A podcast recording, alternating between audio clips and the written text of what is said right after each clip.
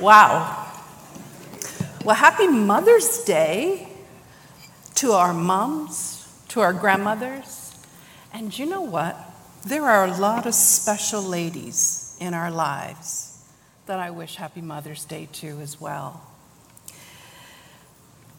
Motherhood is a choice that you make every day to put someone else's happiness and well being ahead of your own, to teach the hard lessons, to do the right thing, even when you don't always know what the right thing is, and to forgive yourself over and over again for doing everything wrong. Today, I want to talk about how extraordinary moms are. And we're going to use the life of Jochebed, who's the mother of Aaron, Miriam, and Moses. So we need to know a little bit about Jochebed's story. Now we know that in Egypt, Joseph brought his entire family to the land of Egypt. And we know that they lived in the land of Goshen alongside the Egyptians. But the book of Exodus starts after Joseph is dead after his brothers are dead, after their children are dead, after his legacy is long gone. And we have a new king, Pharaoh, and he doesn't know anything about Joseph or Yahweh. But what he does know is there's a heck of a lot of Israelites living in the land of Goshen. So many that they were worried what if they revolt? What if they join another country and take us over? We've got to come up with a plan to figure this out. We need to stop this multiplication. So Pharaoh decided he would make them slaves. Not only did they become slaves, but they were beaten. They were subjected to hard labor. They were hated and feared by the Egyptians. But God continued to bless his people, and there were lots of babies. Well, out of fear, Pharaoh decided, not Moses, Pharaoh decided that he needs another plan. And so he came up with this terrible plan. And he put out a kill order on all Hebrew baby boys. And this kill order was given to the midwives who delivered the babies for the Hebrew women. And he said, when they come out, check the gender. And if they're boys, kill them. And if they're girls, let them live. The midwives, fortunately, disobeyed this order and defied the king. They defied him because they were too faithful to, Pharaoh, to Yahweh. But this came at great risk to themselves and their families. They were heroes. And so, what did God do? God blessed the Hebrew women, and they had more babies. Well, Pharaoh got really upset. He said, Look, guys, this is getting out of hand. And so, his third attempt to limit the babies of the Hebrews was to involve the entire land of Egypt. If you're walking down the road and you see a newborn baby, throw him into the Nile. This is mass genocide. But despite Pharaoh's persecutions, the people multiplied.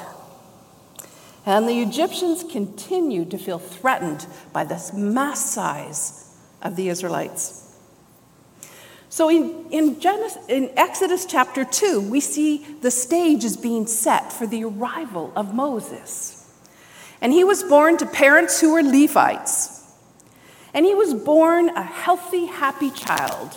The Bible says his mother looked at on him and saw he was fine. So Jochebed, the mother, defied the king's evil decree, and she hid her son for three precious but terrifying months. Life would have been very difficult for her entire family during this time. Even more difficult, the time came when she could no longer hide this three month old baby. She had a tough choice to make. She had to leave his young life in the hands of God.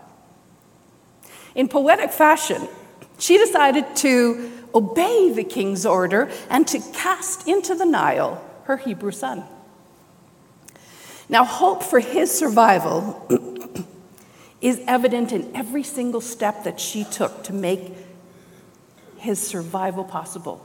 She created a, a basket boat that would float.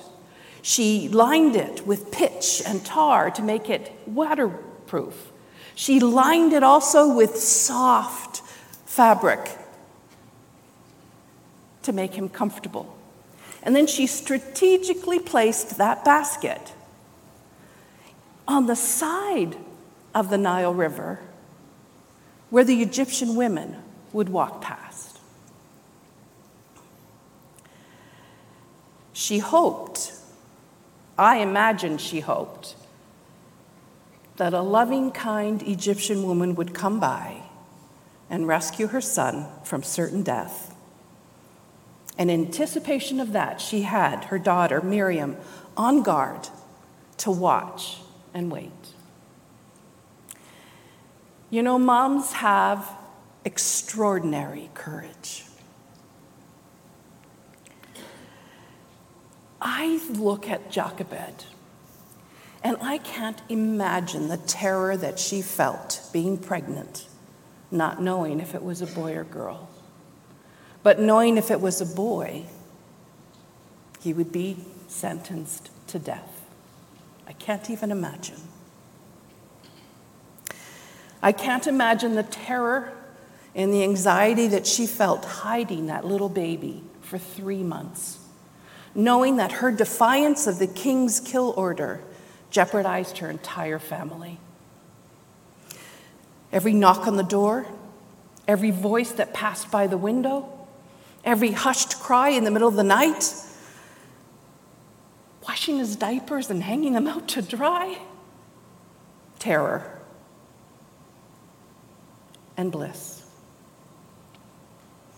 We see the courage of Jochebed as she struggled to make the right decision for the survival of her little boy. Now, I want you to imagine the Nile River. It's full of dangers. And everybody knew there were tons of different varieties of venomous snakes. There were crocodiles. There were hippopotamuses who would eat babies. There was disease carrying mosquitoes that one sting from this mosquito would kill her baby. And then there were the nature, the natural dangers, the heat, the unrelenting, scorching heat from the sun. There was the dangers of someone coming by, discovering the baby boy, and throwing him in the Nile. There was the worry that the basket would fail and her baby would drown. Jochebed knew she was going to lose her son. She just didn't know how. A tough, tough decision. But she stood on the promises and she stood in faith that Yahweh loved his children, Israel and she trusted God. You know, sometimes I think knowing the story and knowing the end of the story kind of takes away the tension of the story. We're sheltered from really seeing how afraid she was, how terrified she was, and how much courage it really took for her to defy the king, to keep him hidden for three months, and to put him in that basket. Mamas, I want you to have courage. Every day we all face a variety of trials. And they change from day to day and they vary from person to person. And it could be as simple as first world problems and annoyances. I mean, you've had that, right? Another red light. How many more diapers before we can save money? But it could be devastating loss and heartbreaking news. Oh, mamas, I know that you know how exhausting and yet exhilarating being the mama of a newborn is. The mama of a toddler, a preschooler, a teenager, even, even being the mama of an adult, right? Physically, mentally, and emotionally. Now, we know the heavier weight is on the younger child. Parenting at every stage is overwhelming and downright scary because we know there is no manual for each child. Man, I don't know if you know this, but in the middle of your mama's head is how can I keep this precious baby alive one more night? How can I teach them everything they need to know to be happy and successful? What, what if I mess it up? What if, what if I mess them up? How sick do they have to be before I take them to the hospital? Will I ever get through to my teenager? Will they ever listen to me? There's a lot of stress being a mama. You know, a TikTok creator posted that flamingos lay just one egg a year. And the energy of raising that one chick drains so much out of both parents that they lose their pink color. Their white feathers signal, please leave me alone. I'm exhausted from breeding. I'm doing the best I can, and I'll join the dancing later. Wouldn't it be great if we had a physical sign like white feathers so everybody would know that we're really struggling to cope? Help me? But here's the good news once the flamingo chick becomes more self sufficient, the parents gain their pink color back a zoologist, Dr. Rose, remarked that as a flamingo, the pinker you are, the healthier and better quality you are. It's a direct reflection of how well you are doing. So take courage, mamas, because you too can look forward to the time when your child becomes more independent, more self sufficient, and you will get your pink back. The Lord gets this. He knows I remember reading in Joshua chapter 1, verse 9. Joshua was on the brink of taking over from Moses. Yeah, we went through the whole book of Exodus there. And Joshua has been with Moses the entire time. And he knows the children of Israel were a tough crowd. And now he had the task of becoming the new father of faith. And I bet he lost many a sleepless night wondering how this was going to go. But the Lord personally spoke to Joshua and said, Be strong and courageous. This is my command. Do not be afraid or discouraged. For the Lord your God is with you wherever you go. And, mamas, this morning, God is telling us to be strong and courageous and that He will be with us always.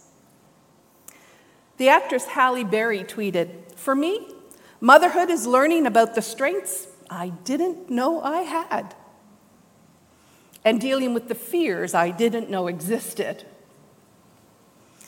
So, mamas, you are not alone, and I need you to, to take courage this morning. I, it's just really important that you remember that God is on his throne. He's not surprised by anything that's happening, and that he's working everything for the good, for his purpose. And we learn this lesson of being courageous from the most devastating moments of Jochebed's life. So may you continue to be extraordinary and courageous women. From Jochebed, we also learn that moms have extraordinary love. Agatha Christie wrote A mother's love for her child is like nothing else in this world. It knows no law, no pity. It dares all things, and it crushes down remorselessly all that stands in its path. It's a pretty good description. The love of a mother marks and uniquely makes our human experience. In fact, human children remain dependent on their parents far longer than any other species of animals. Even the word mother can make you think of self sacrificing, self sacrificing love, nurturing care, and life giving energy. And God understands this because He says to the children of Israel in Isaiah chapter 66, verse 13, As a mother comforts her child, I shall comfort you. Father Paul Vercho noted if Christians can say God is love, their first and most powerful experience of human love usually starts in the womb and continues in the arms of a mother.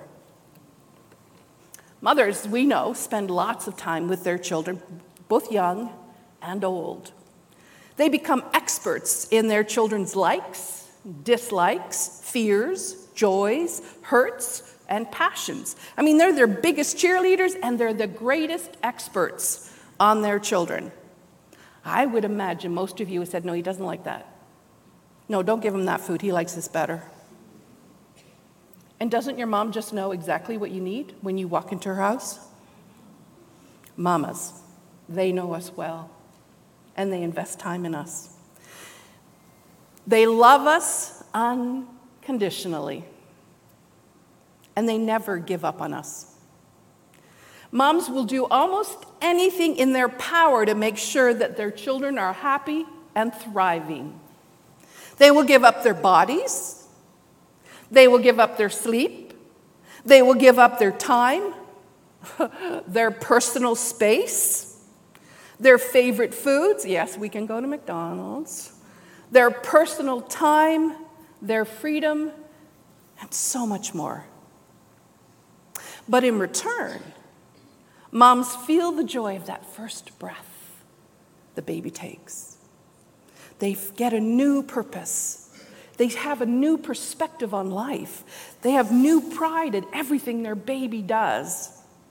They are becoming a new person who delights in the love and joy of life from their children. Children give us the privilege of being mom. So we saw that Jochebed gave up safety for herself and for her family to save her newborn son.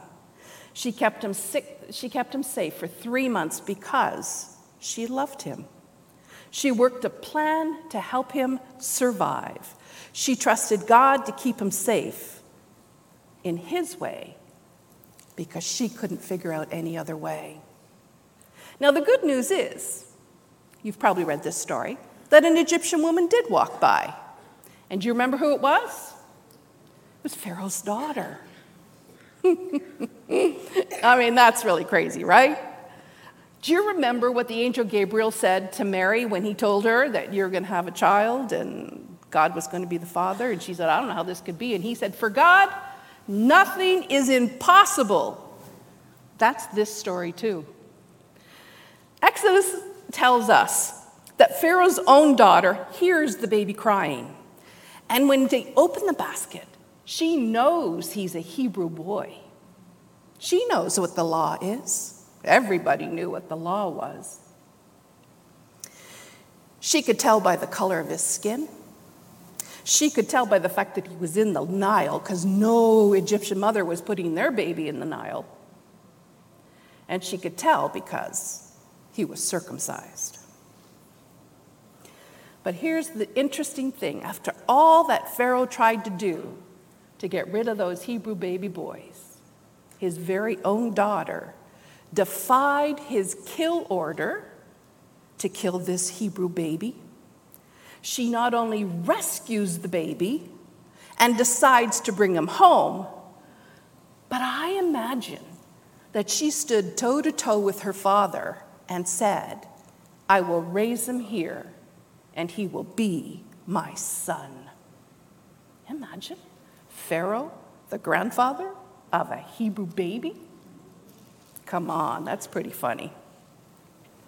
And in the most unlikely situation, Miriam introduces to the, the adoptive mother, Pharaoh's daughter, the birth mother, without Pharaoh's daughter even knowing.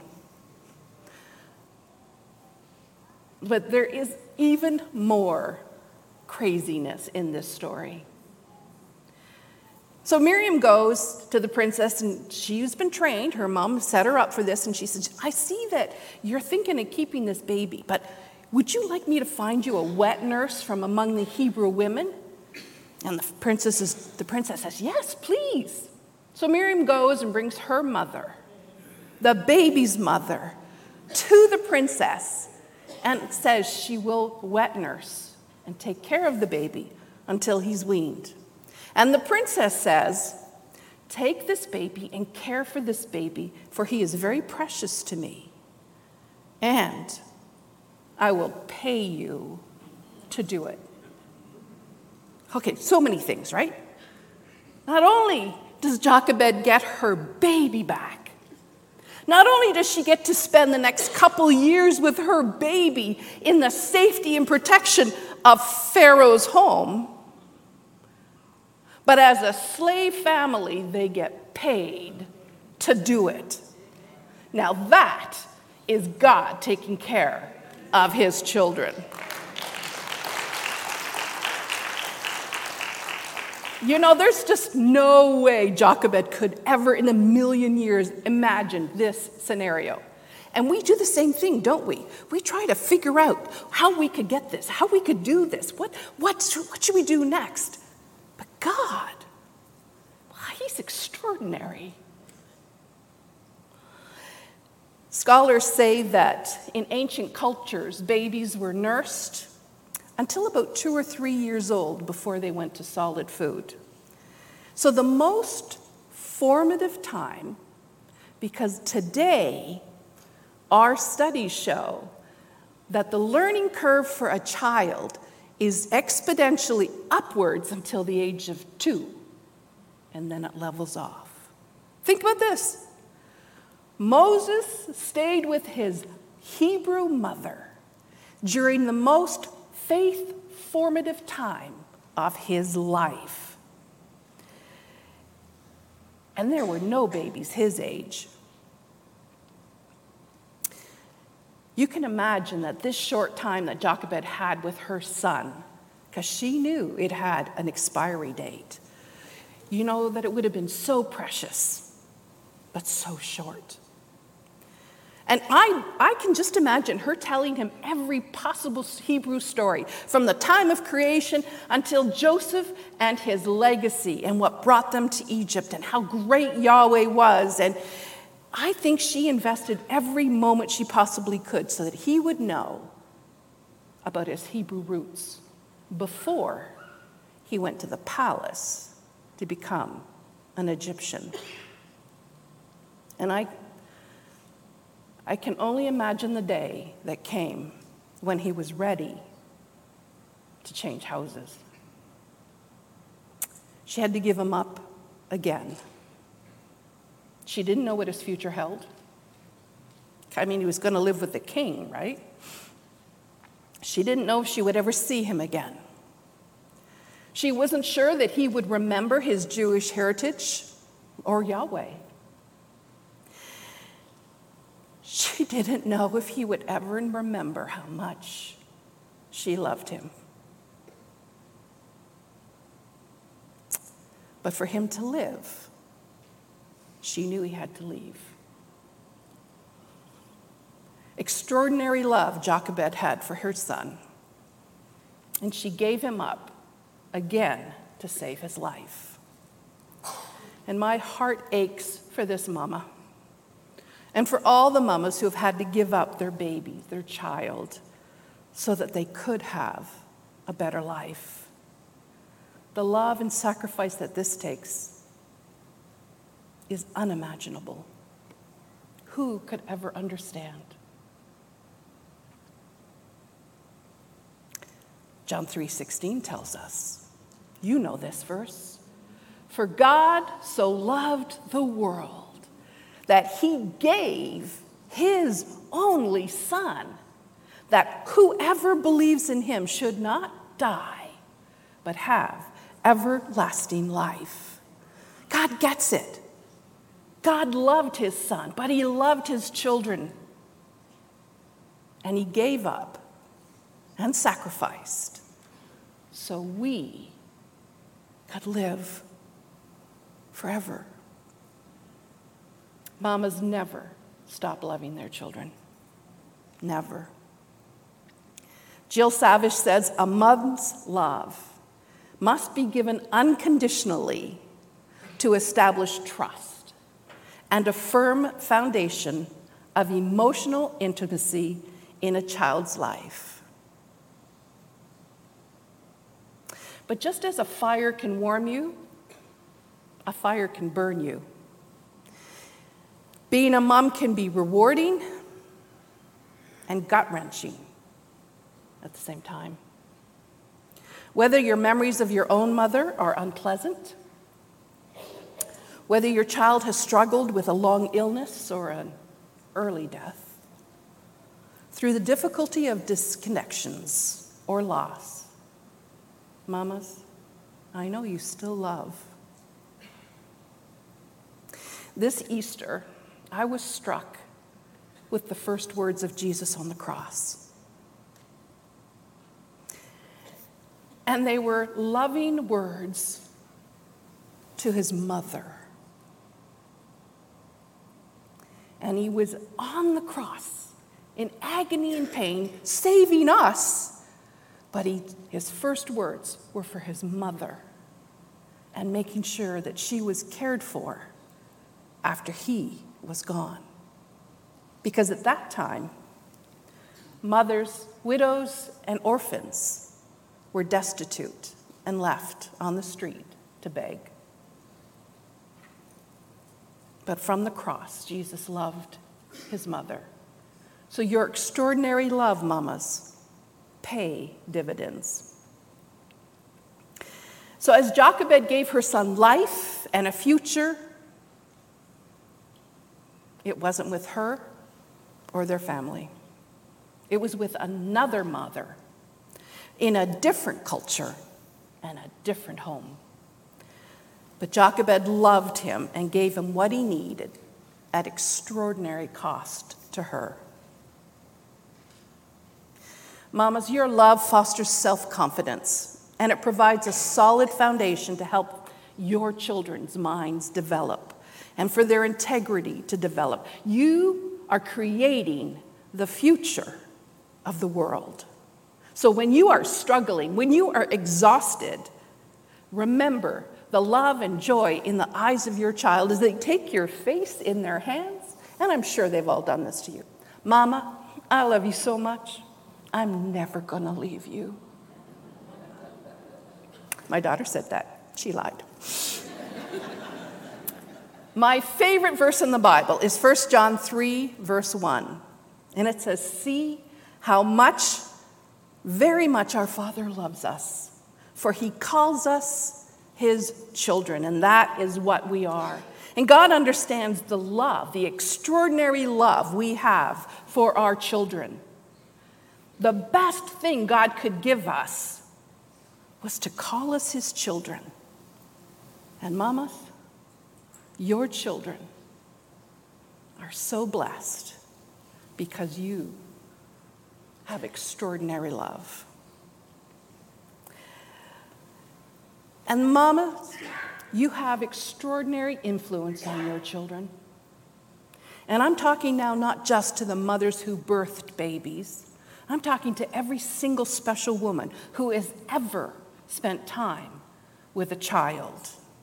Whether you're an auntie, whether you're an adopted auntie, whether you're a Sunday school teacher or a teacher or anyone, if you've spent time and invested in the lives of children, you have an extraordinary influence. James Faust says the influence of a mother in the lives of her children is beyond calculation. Now, the story of Moses, and you have to know, Moses wasn't named by Jochebed. Moses was named by the Egyptian princess because it meant pulled out of the water, Moses. And so his story continues into the royal household. Time passes, Moses grows up. We don't hear much about the, the formative years of Moses, but we do know he would have called his, his mother Mut, or Mom in Egyptian. Pharaoh's daughter officially took over the care for Moses when he was weaned.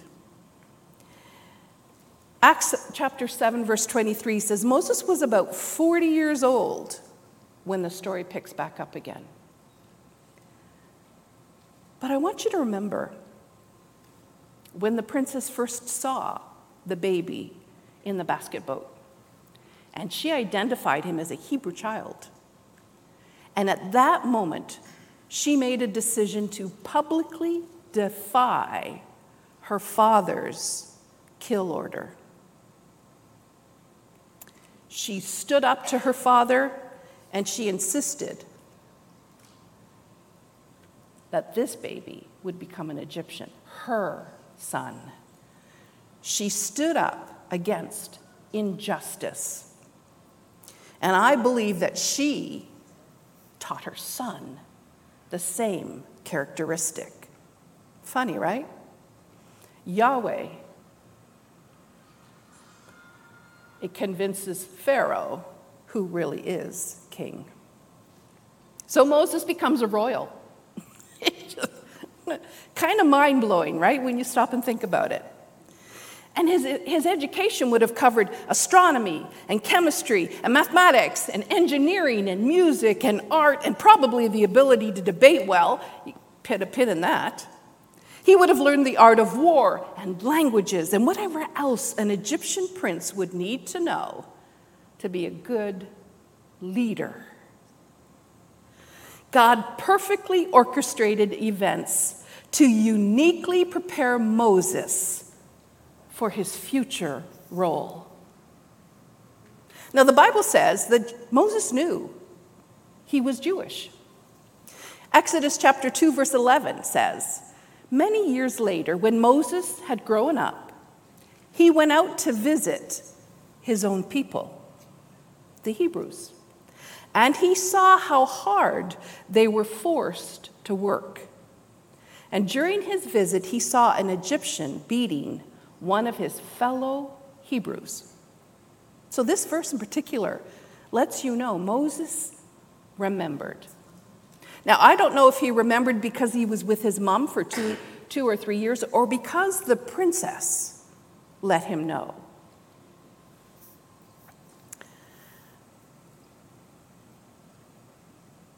But Moses sees this Hebrew being beaten, and he knows that but for his princess mother, this could have been him. you know, Moses probably was never in line for the throne. I mean, seriously, can you imagine the, the Pharaoh letting this Hebrew be the next Pharaoh? I can't see it. Actually, I can see the Pharaoh sneering at Moses every time, telling him, You're a Hebrew. It's because of my good favor I let you live here. No love lost between Moses and Pharaoh. But the Bible in Acts chapter 7 says that Moses benefited greatly from his Egyptian education. You think God knew that Moses needed to get the qualifications of a good leader? That slaves don't get that? In the Bible reference website, it says the book of Exodus describes Moses le- leading his people out of slavery, laying waste to Egypt in the process. You know, the fact that Moses was adopted specifically because of the infanticide that Pharaoh himself had ordered is ironic. An order that was meant to oppress and contain and eliminate the Israel nation contributed to their rescue out of slavery.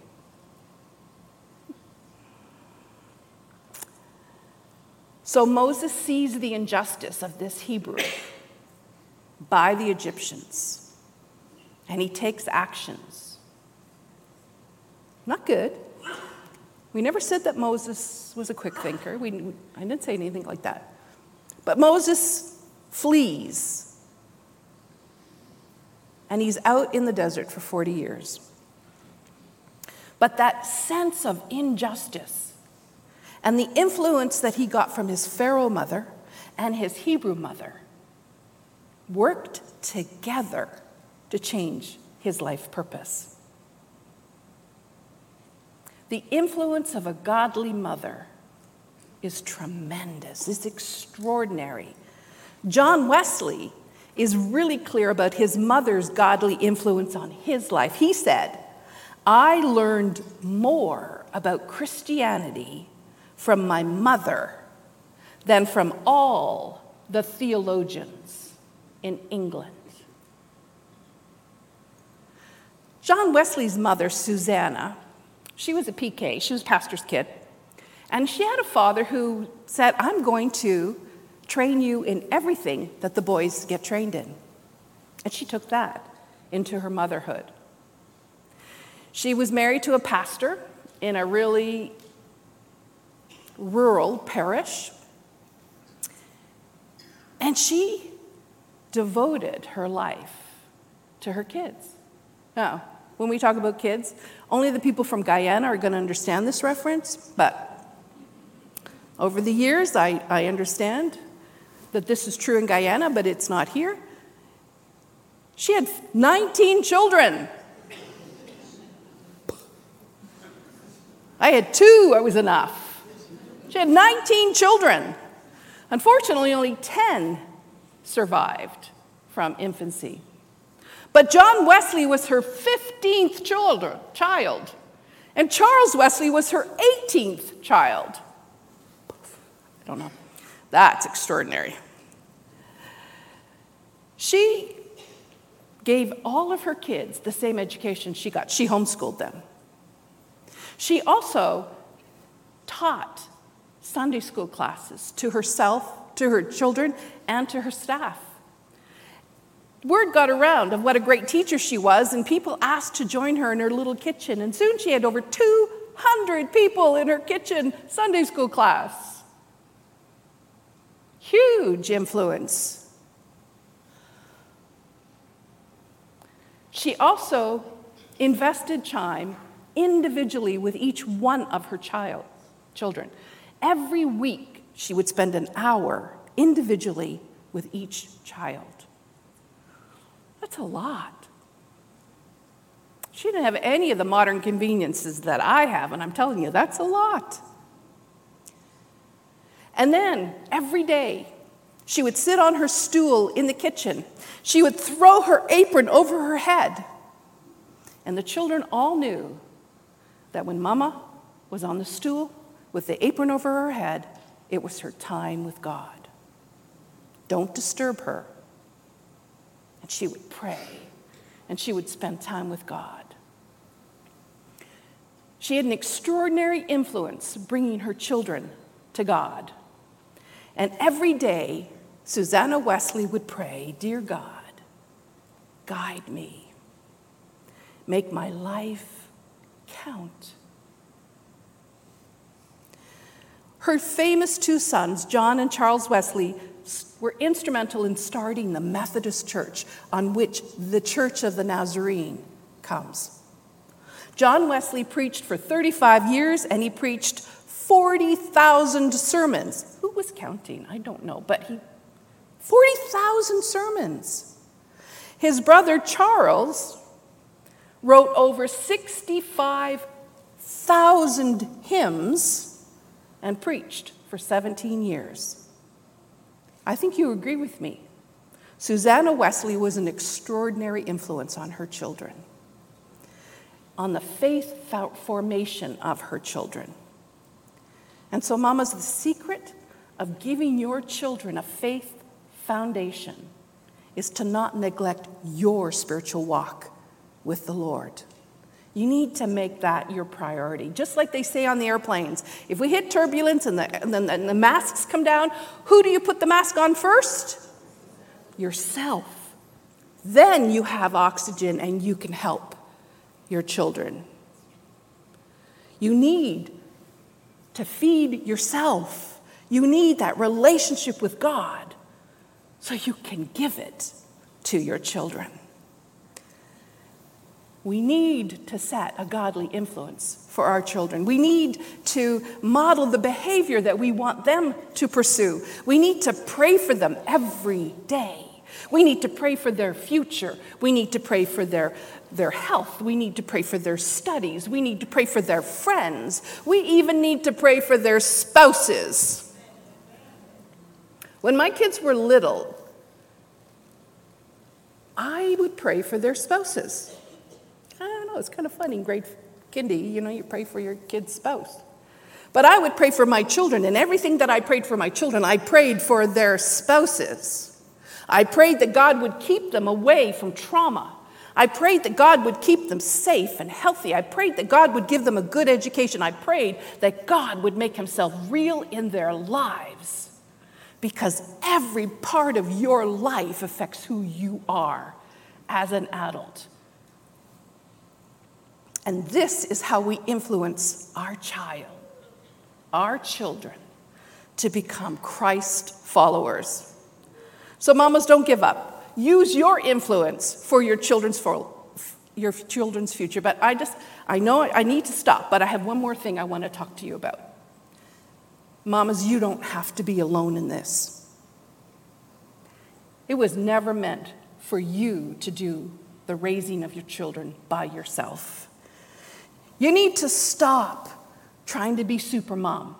Stop comparing yourself to people on social media or to the child that your friend has or your home to others. You need to understand the assignment. Paul talks about the gifts that we receive from the Holy Spirit. And to some, he gave this gift, and to some, he gave that gift. But he didn't give all the gifts to all the people. Mamas, you don't need to be perfect. I'm not perfect. But there's only one person who was perfect, and that's Jesus. When Mary was told that she was going to have baby Jesus, the angel Gabriel said to her, Your cousin Elizabeth, who's really old, is also pregnant, which is really crazy go to her. You need other godly women in your life. Find a mama who needs a friend. Call your mom, call your sister, call your aunt, call your best friend. Ask for help. If you've got white feathers, ask for help. Don't give up. You do influence your children, but you can also control who else influences your children. You can bring people into their life. You can make sure their grandparents see them on a regular basis. If they're far, FaceTime. If they're close, knock on the door. I think our, my daughter would do this all the time. Yulia wants to come over to the condo. Yanni wants to have Nana time. Great for me. I had a full night's sleep. My house is clean. She could do what she needed to do. Use the people in your life to influence your children. So I want you to ask yourself this question. Think through your family members, your babysitters, your teachers, your coaches, the instructors, your friends' parents, small group leaders, uh, employers. Who are the people in your children's life right now who already have influence? In their lives. And ask yourself this question If my child won't or can't talk to me about something, and it happens, which adult in their life would they go to that represents our same family values? And if you have middle or high schoolers, ask them. And then write down those names. Expand your circle. Invite others into your circle. Make a list and be bold and ask them. Family game nights. A volunteer in the school, invite them for dinner. Sports coaches. Get to know who's in your children's lives and encourage them. Work hard. Show appreciation to them and thank them for the time that they spend with your children.